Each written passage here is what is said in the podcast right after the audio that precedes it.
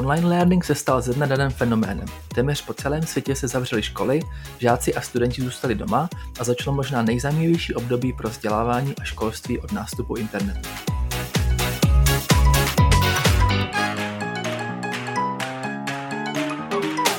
Vítejte u sedmého dílu podcastu Zahranice. Já se jmenuji Filip Skryček, posílám pozdravy z tentokrát překvapivě sluného Skotska a rád připomínám, že se v tomto podcastu bavíme hlavně o vzdělávání a studiu v zahraničí.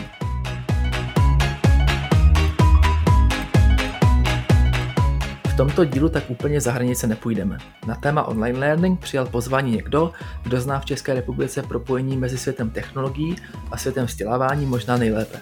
Je to bývalý učitel a nyní manažer společnosti Microsoft v českém týmu zaměřeném na vzdělávání Karel Klatovský.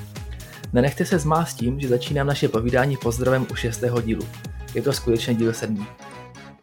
Dobrý den, Karle, děkuji, že jste přijal pozvání do šestého pokračování našeho podcastu.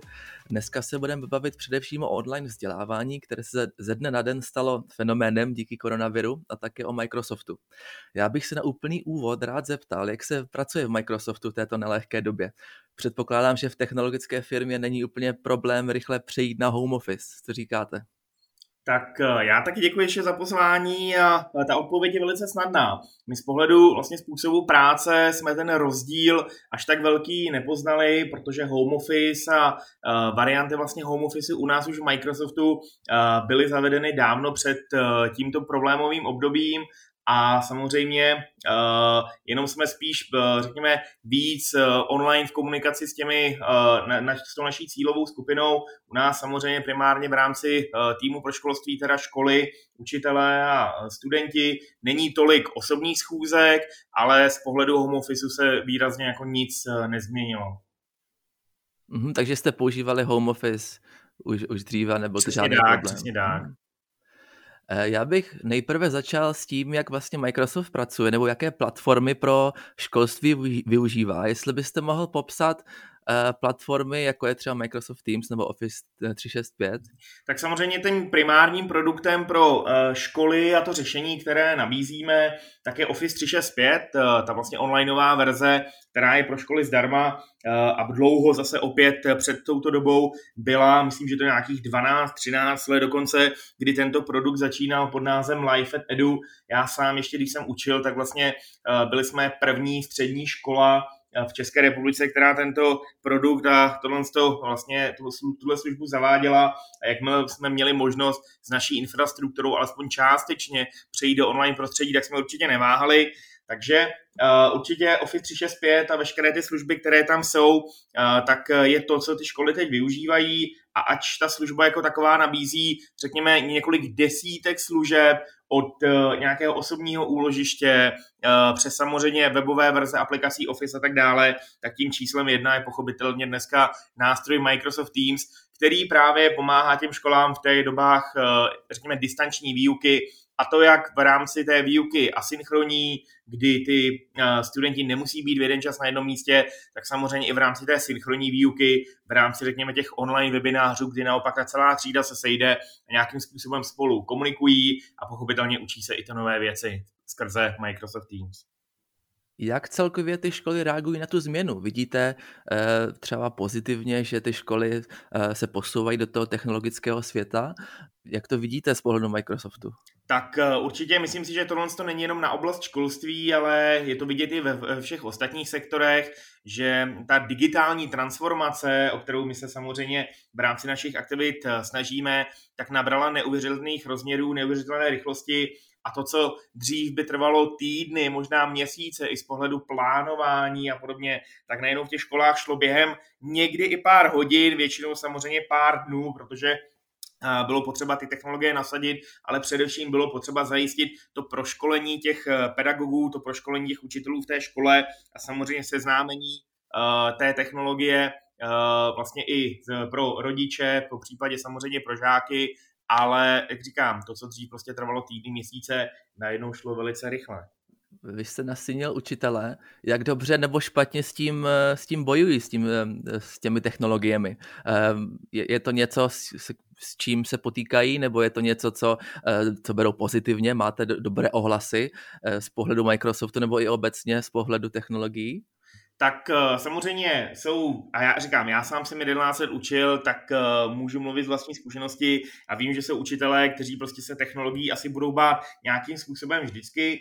Uh, jsou samozřejmě učitelé, kteří se ty technologie nebojí používat a už dávno opět prostě před touhle dobou ty technologie používali a jsou takový, ten, řekněme, ten střed, kteří prostě ty technologie ví, že jim umí nějakým způsobem pomoci, ale neměli buď k tomu uh, nějaký ten důvod, neměli ten impuls, proč s tím začít, tak vlastně tohle to bylo něco, co jim ukázalo uh, tu, tu výhodu těch digitálních technologií, ty výhody toho využívání těch digitálních technologií ve škole.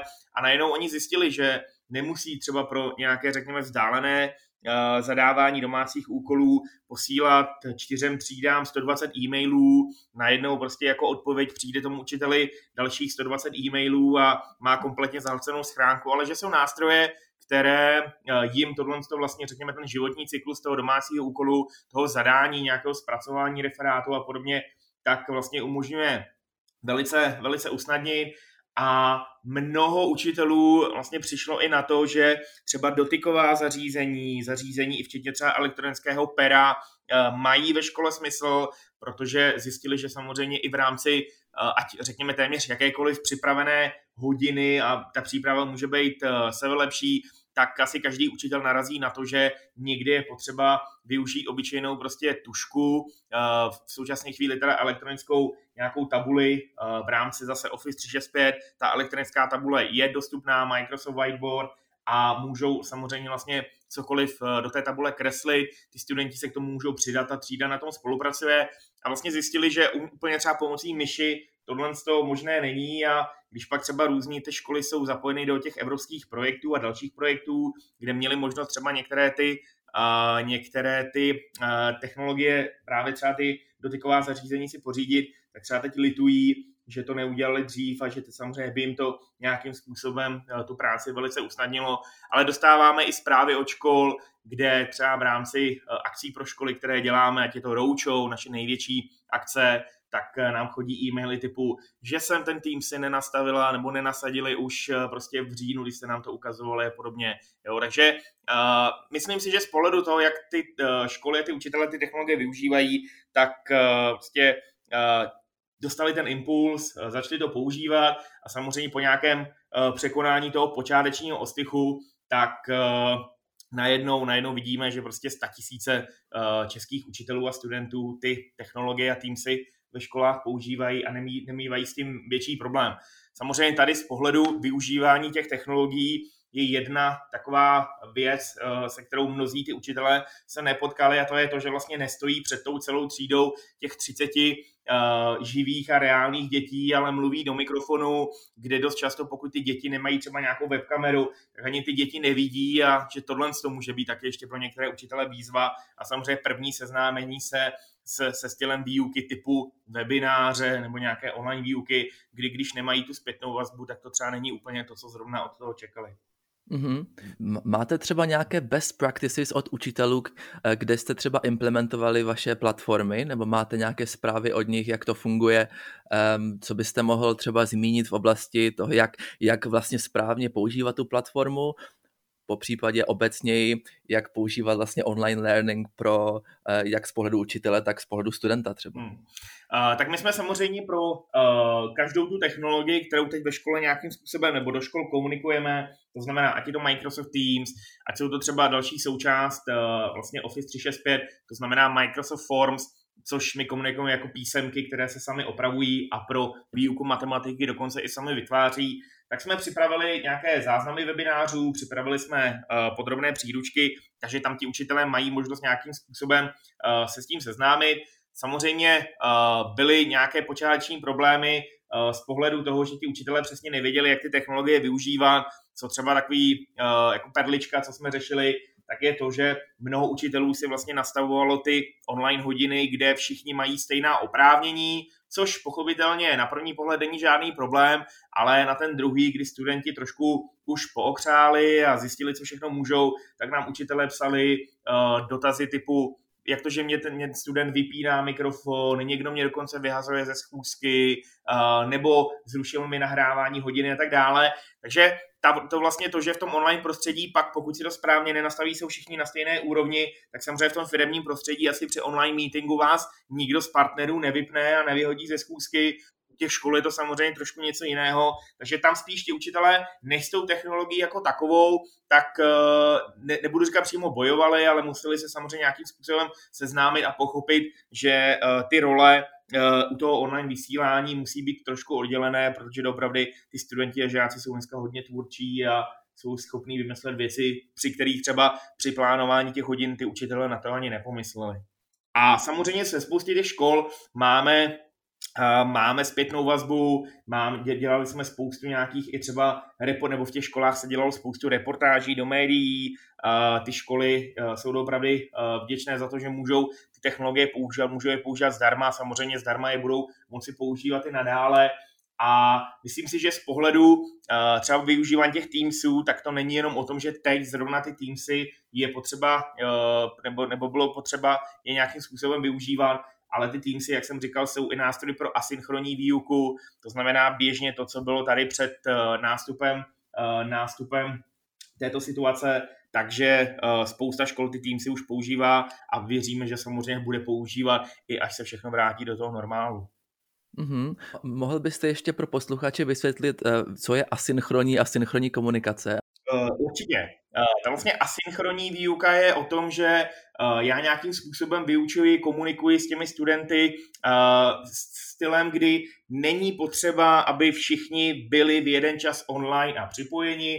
To znamená, já když třeba zadávám nějaké zadání, domácí úkol, tak samozřejmě není potřeba, aby v tu chvíli všichni byli online, ale kdo bude mít čas, tak se k tomu připojí, otevře si to, kdy potřebuje, stejně tak mi ten úkol odevzdá, kdykoliv, kdy jemu se to hodí, já ho opravím jako učitel, kdykoliv, kdy se to hodí zase mně. Není potřeba, aby všichni byli prostě, jak řekněme, sesynchronizováni, tak, aby byli v jeden čas na jednom online místě. Ta synchronní výuka, to už jsou pak ty webináře, ta online výuka, kde všech těch 30 dětí společně s tím vyučujícím je v jednom místě, je, je v jednom vlastně online meetingu, online hodině a tam spolu vlastně probírají uh, ty nová témata a učí se, uh, učí se online v jeden čas na jednom místě všichni najednou. Mm-hmm, díky moc za vysvětlení. Já bych se ještě chvilku vrátil k těm učitelům. Myslíte, že v této době mají větší ochotu se vzdělávat? Mají ochotu podstupovat technologické tréninky nebo využívat ty technologie trochu víc? Já si myslím, že určitě ano a my to vlastně vidíme i na řekněme, obsazenosti těch našich webinářů, těch akcí, které děláme. Opravdu běžně děláme tři, čtyři webináře, my jenom jako Microsoft denně, Eh, v rámci eh, těch našich aktivit a samozřejmě spoustu těch webinářů dělají i eh, naši partneři. A samozřejmě na těch webinářích třeba bývá okolo 150, 200, 250 účastníků, což je počet, který jsme vlastně nikdy, nikdy takhle velký neměli. Takže vnímáme ten zájem doopravdy velký. A i v rámci různých aktivit, které děláme, píšeme nějaké články, děláme, děláme ty příručky, tak ten zájem o tyhle materiály je obrovský a ti učitelé doopravdy během pár dní byli, schopné vzít ty, byli schopni vzít ty technologie za své a pracují s nimi. A samozřejmě v rámci té zpětné vazby, kterou nám dávají, tak vidíme i plno, uh, vidíme i plno uh, vlastně nových nápadů, které třeba nás samotné při té komunikaci těm školám nenapadly. A vidíme, že doopravdy ta inovace uh, je tady vidět a ty učitelé se toho nebojí. A za to jsme samozřejmě rádi. Mm-hmm. Mohl byste ještě okomentovat to, v jakých regionech třeba uh, ty školy Microsoft využívají? Je to, je to po celé republice, nebo je to spíše třeba Praha, nebo větší ne, ne, Ne, určitě. Uh, asi takhle podle regionu se to uh, rozdělit nedá a my samozřejmě aktivity, které děláme uh, v rámci týmu pro školství, tak jsme nikdy neomezovali na jeden nebo na některé vybrané regiony, ale již například třeba zmiňovaná roučou pro školy, kterou vždycky děláme na podzim, tak zavítá do všech krajů vzdělávací centra, která vlastně nabízejí eh, pomoc těm školám v tom regionu, tak máme samozřejmě v každém kraji České republiky, eh, takže určitě si myslím, že ten rozdíl mezi těmi školami v rámci regionů eh, není a vnímáme to nasazování těch technologií a ten zájem o ty technologie napříč celou Českou republikou. Jak vlastně funguje ta implementace do těch škol, když třeba ta škola vůbec nevyužívá technologie, nebo třeba jenom na půl, když Microsoft přijde, nebo ta škola přijde za Microsoftem, jak funguje ta implementace? tak eh, ta možnost té implementace je vlastně dvojího typu, eh, nebo, nebo má vlastně dvě možnosti. Varianta jedna je ta, že ta škola eh, je schopná si tu technologii nasadit sama a opět my pro tenhle ten případ máme jak vlastně videonávody, webináře, tak i vlastně praktickou elektronickou příručku, kde to je všechno popsáno krok za krokem. A já jsem před pár týdny na tohle natáčel video a doopravdy trvá do tří minut, aby ta škola měla vlastně tu technologii zaregistrovanou a mohla ji používat. Jasně, že tam bude pak potřeba nějakých ještě uh, nějaký čas na to, aby vytvořili třeba ty školní účty. Zase dá se to dělat hromadně, ta škola si může z matričního systému uh, vygenerovat jméno, příjmení třídu, trošku to v Excelu upravit a pak najednou naimportovat klidně 700-800 žáků. Takže doopravdy to rozchození té technologie během pár hodin je hotové. Samozřejmě pokud ta škola uh, na to nemá toho technického pracovníka, uh, nemá na to ty znalosti, tak se na nás může jako na uh, tým pro školství tady v České republice obrátit a my s tím nějakým způsobem pomůžeme. A samozřejmě, jak jsem říkal, dneska je to samozřejmě částečně o těch technologiích, ale ta technologie nasazená ve škole nic neznamená. Je potřeba, uh, aby ti učitelé a ten pedagogický sbor s tím uměl pracovat a to je něco, co my skrze opět náš tým pro školství, skrze naší komunitu učitelů eh, technologií Microsoft, skrze naše vzdělávací centra, které jsou v každém kraji, tak vlastně pomáhají těm školám eh, vlastně s proškolením těch eh, jednotlivých učitelů nebo samozřejmě toho celého sboru. Takže technologicky a časově během několika desítek minut je to nasazené, pak samozřejmě tam ta druhá stránka toho proškolení, ale do dvou dnů kompletně se dá tohle zvládnout. Super. Mhm. Samozřejmě teďka je fenomen koronavirus, ale eh, vidíte třeba nějaký pokrok v technologiích všeobecně, když se podíváme třeba do historie. Viděl jste pokrok v technologiích ve školách i před koronavirem? Nebo ten koronavirus to skutečně byl takový impuls pro, pro ty školy? Já si myslím, že ten impuls byl v, to, v té online výuce, to znamená ve využívání těch online nástrojů pro a, ty webináře, pro zase když řeknu tu asynchronní výuku a podobně, ale samozřejmě technologie ve školách dneska ty učitelé používali a používají poměrně, poměrně ve velkém, ať už formou nějakých uh, online matričních systémů, kdy samozřejmě dneska spousta škol funguje uh, v rámci online třídní knihy, online docházky, samozřejmě uh, známek a tak dále. Ale samozřejmě i to využívání těch technologií jako takové, takové bylo už na poměrně vysoké úrovni. Viděli jsme i nové prvky uh, ve školství, jako je třeba gamifikace výuky, kdy dneska už desítky, spíš stovky škol v České republice využívají pro výuku i Minecraft, gamifikaci výuky, kdy pomocí Minecraftu se učí programování, učí se chemie, fyzika, jo, cizí jazyky a podobně. Takže i takovéhle uh, nové možnosti a vlastně nové způsoby využívání technologií ve škole jsme výdali už uh, mnohem, mnohem dříve před nástupem uh, této situace. Mm-hmm. Vidíte tuhle karanténu v úvozovkách krizi jako příležitost pro ten větší rozvoj online vzdělávání? Vy jste třeba zmiňoval gamifikaci nebo um, různé další možnosti. Vidíte to jako příležitost? Já to samozřejmě jako příležitost vidím a na těch výsledkách eh, vlastně a na tom, jak vidíme, jak ty školy ty technologie využívají, tak vidíme i ty výsledky a vidíme to, že ti učitelé tuhle příležitost, tuhle situaci, jak se říká, vzali za pačesy a to nasazení v těch školách teď probíhá opravdu ve velkém, tak uh, si myslím, že samozřejmě z situace potom v těch školách jako bude, uh, bude těžit spousta učitelů, že přišli na to, že můžou opustit své papírové přípravy a přehodit je třeba do uh, aplikace OneNote, že můžou přestat dělat papírové písemky a přehodit je do Formsů a samozřejmě jako další a další věci, které já už jsem tady nějakým způsobem zmínil. Takže jako příležitost to vidím a do, dokonce už bych to i nazval jako využitou příležitost protože uh, ty diskuzní skupiny, ty zpětné vazby od učitelů, které máme a samozřejmě účast na webinářích a zájem vůbec o ty webináře jako takové, tak nám už dává vlastně eh, zapravdu, že ta příležitost opravdu byla využitá. Mm-hmm. A co myslíte, že nastane po koronaviru? Myslíte, že to bude nějaký propojení online a offline? Nebo eh, jaký je váš názor na, na, na budoucnost? Eh, když opadne třeba karanténa, eh, asi se nezbavíme koronaviru, ale on tady asi bude s námi nějak, do budoucna, ale co, co, bude, co bude potom? Jak, jak ty školy budou reagovat, nebo jak Microsoft bude reagovat? Co bude jako optimální cesta, efektivní optimální cesta do budoucna? Uh, tak asi zase ta pravda bude někde uprostřed, taková ta zlatá střední cesta. Co si myslím, že určitě uh, částečně poklesne, tak bude ten způsob té synchronní výuky, to znamená zase ty online webináře, online hodiny, protože samozřejmě jakmile děti budou na zpátek ve škole, tak ta potřeba výuky z těch online hodin velice, velice zásadně klesne. Co samozřejmě bude pokračovat dál, si myslím, je využívání těch digitálních nástrojů pro tu komunikaci s tou třídou, když uh, vlastně nejsem, nejsem uh, s nimi v té třídě. To znamená zadávání těch testů, zadávání nějaké, nějakých zadání, komunikace s tou třídou a podobně, tak si myslím, že v mnoha případech zůstane online, ať už třeba v té aplikaci Microsoft Teams. Takže jak jsem říkal, spousta těch škol ty tým si využívali už dávno před eh, nástupem této situace, před zavřením škol a budou v tom pokračovat a samozřejmě ty další školy, které teď na ty tým si přešly, tak eh, ty scénáře už vidí taky, takže určitě výuka v rámci aplikace Teams a samozřejmě dalších online nástrojů bude pokračovat. Co si myslím, že klesne, jak jsem říkal, bude samozřejmě eh, to snížení těch online hodin, v rámci, v rámci těch eh, webinářů nebo té online výuky, protože ty děti už prostě budou ve škole a tahle potřeba na to nebude. Mm-hmm. Um, vy jste zmiňoval, že jste nějakou dobu je učil. Jak, jak se na to díváte na tuhle tu situaci jako z pohledu učitele?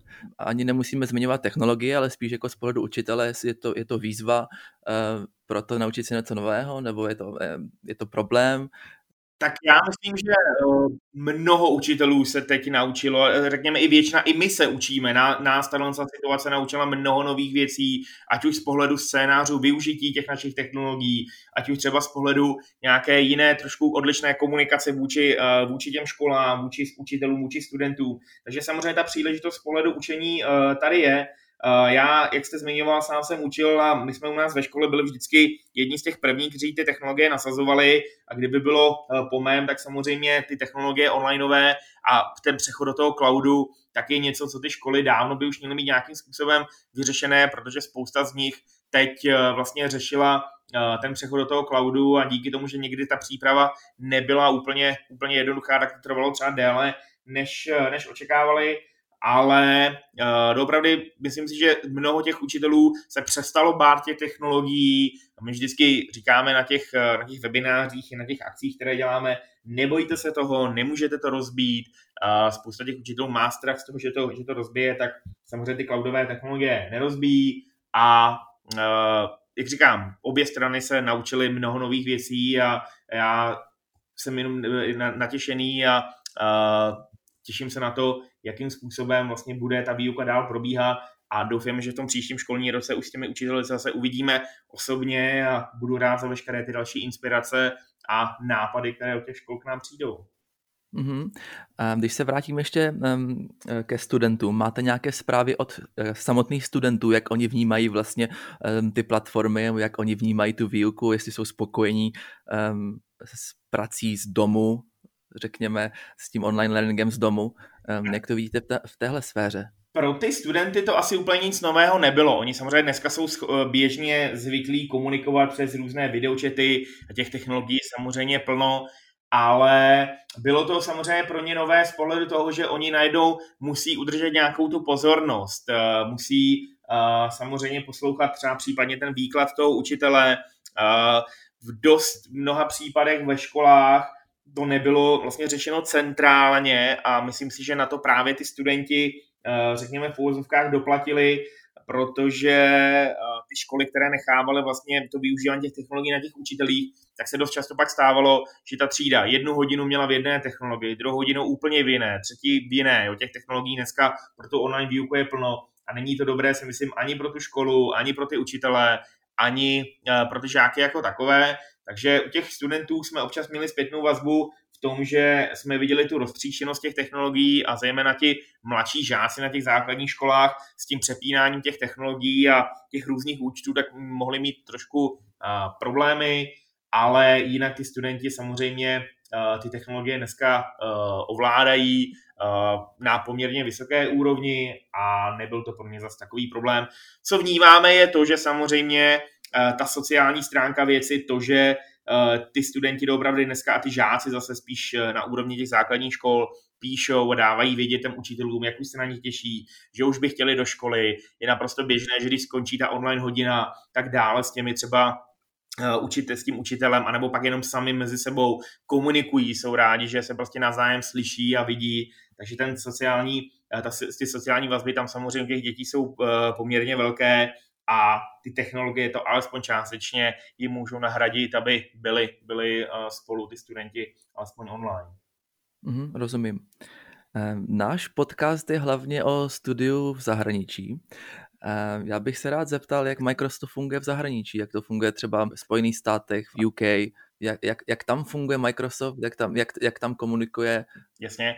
Uh, oni ty uh, režimy a respektive vlastně ta forma té komunikace je velice podobná, protože Microsoft samozřejmě jako globální firma uh, tak uh, má v rámci té komunikace vůči, uh, vůči školám nějakou jednotnou formu. Samozřejmě používáme jednotné nástroje, v téměř každé té zemi, kde je Microsoft, tak je nějaká forma lokálního edu týmu, který pak už teda si vybírá svoje nějaké lokální postupy vzhledem k odlišnosti těch zemí, jakým způsobem uh, ty nástroje komunikovat, jakým způsobem pomoci při tom nasazování a podobně. Ale ten nárůst v tom využívání Office 365 a Teamsu a podobně, který tady vydáme v České republice, tak je velice obdobný ve všech těch evropských zemích. Uh, ta Amerika možná už uh, vlastně tam ten nárůst nebyl tak velký, protože eh, v Americe samozřejmě ty technologie se používají, eh, používají eh, trošku, trošku déle, ale jak říkám, vlastně ta situace zasáhla celý svět a všechny ty školy na, tom, na celém světě nějakým způsobem na to musely reagovat. Takže pokud ta škola má alespoň nějaké základní internetové připojení, což pořád není úplně běžnou situací. Samozřejmě my tady v pohledu, z pohledu střední Evropy nám to možná přijde jako něco uh, nereálného, ale ta realita je taková, že doopravdy uh, po světě, samozřejmě v různých regionech je plno škol, které prostě tu, ten benefit a tého internetového připojení nemají, tak samozřejmě ty to musí řešit nějakým úplně jiným způsobem, ale ten nárůst a ten zájem by byl napříč celým světem. Vidíte ještě nějaké další odlišnosti v rámci těch eh, vzdělávacích systémů z hlediska Microsoftu, když se podíváme třeba na, na Velkou Británii, kde já studuji, eh, nebo na další, na další země? Jsou tam nějaké eh, konkrétní odlišnosti třeba v přístupu k tomu vzdělávání?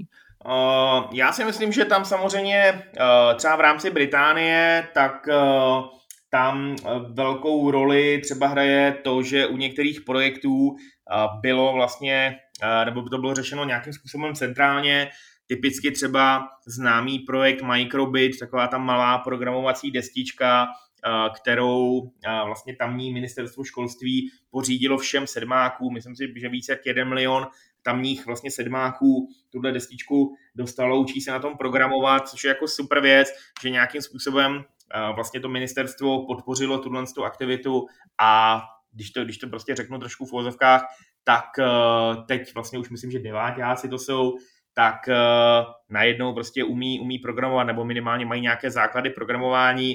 Takže někdy i vlastně ta forma té centralizace, pokud je to samozřejmě správně uchopeno uh, a efektivně, tak může určitě přenést ty svoje, svoje výhody. Uh, u nás, nebo v, rámci jakoby České republiky, tak těch nástrojů bylo samozřejmě komunikováno velké množství, nechalo se, nechalo se na školách, aby si vybrali, co potřebují, což samozřejmě opět zase na jednu stranu je pochopitelně správně, ale mnoho těch škol, zejména těch menších, nebo i ty malou třídky, tak samozřejmě oni úplně nemají na to uh, znalosti, nemají tam toho dedikovaného IT správce, který nějakým způsobem uh, by, to, by jim to pomohlo nasadit, i když my samozřejmě se s tím nasazením pomáháme školám všech uh, velikostí, tak uh, pak to dost často skončilo tím, že vlastně ty školy doopravdy třeba nasadily 4-5 technologií a myslím si, že pro ty studenty to úplně dobře nebylo. No. Rozumím. Co myslíte, že jsou ty hlavní skills, které by student měl nabít? Myslíte, že technologie a IT je ta cesta dopředu, nebo jsou to i nějaké jiné skills, které ten student by měl mít? Jasně. Tak určitě samozřejmě, pokud budou mít info, nebo nějaké, info, nějaké základy toho, eh, té, eh, těch eh, digitálních technologií, informačních technologií, to samozřejmě jedině dobře. Určitě cizí jazyky, určitě matematika, analytické myšlení, to jsou věci, které, které je důležité, aby ten každý student měl. A samozřejmě v rámci těch jednotlivých předmětů je důležité, aby ty studenti měli nějaký přehled. Tady si myslím, že to není ani tak o tom, o, to, o tom předmětu jako takovém, ale spíš, co se v tom daném předmětu učí. Určitě v čem by ty studenti se, a samozřejmě asi každý i z nás, mohl nějakým způsobem zlepšit a co by měli, co by měli znát a umět je nějaká forma lepší spolupráce, formy komunikace.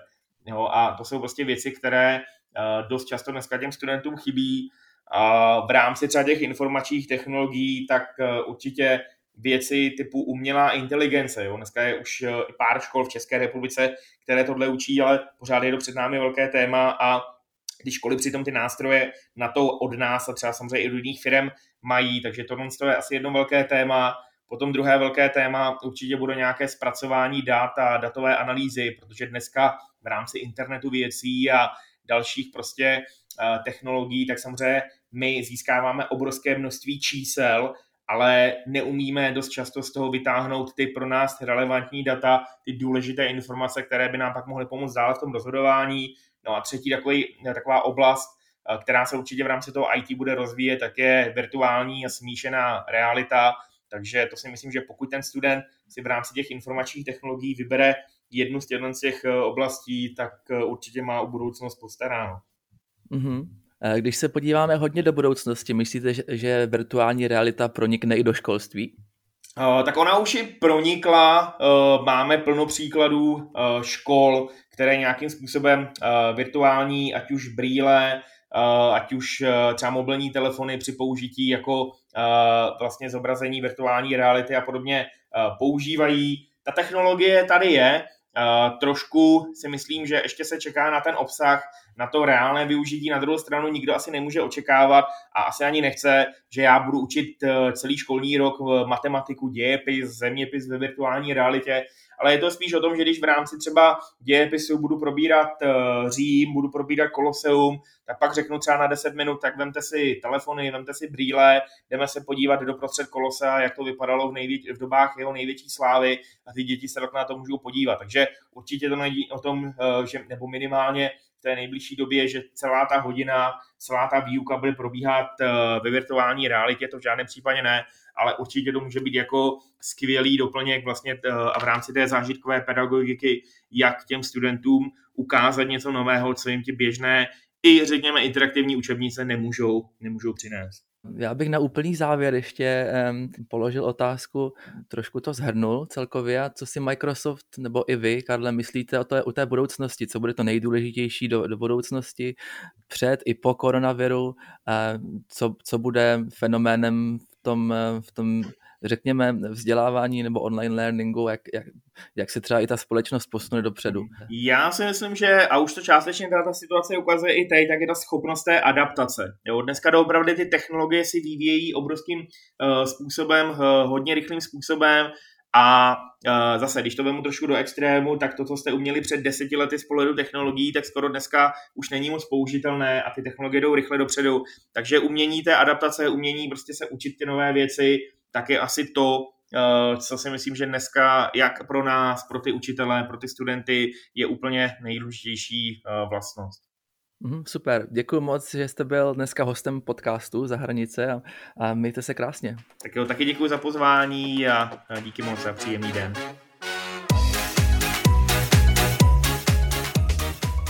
Já ještě jednou děkuji Karlovi za účast v sedmém pokračování našeho podcastu.